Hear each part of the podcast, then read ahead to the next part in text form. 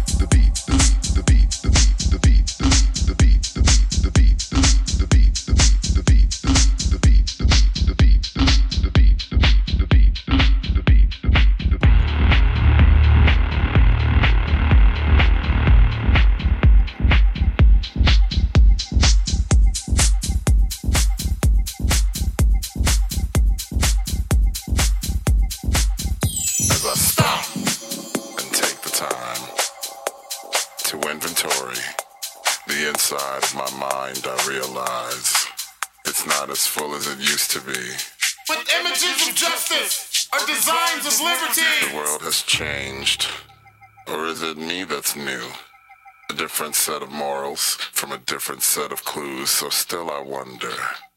Is this all there is to life? The ever changing cycles in a world that's damp and rife. There must be more! Yeah, in my heart I hold to this.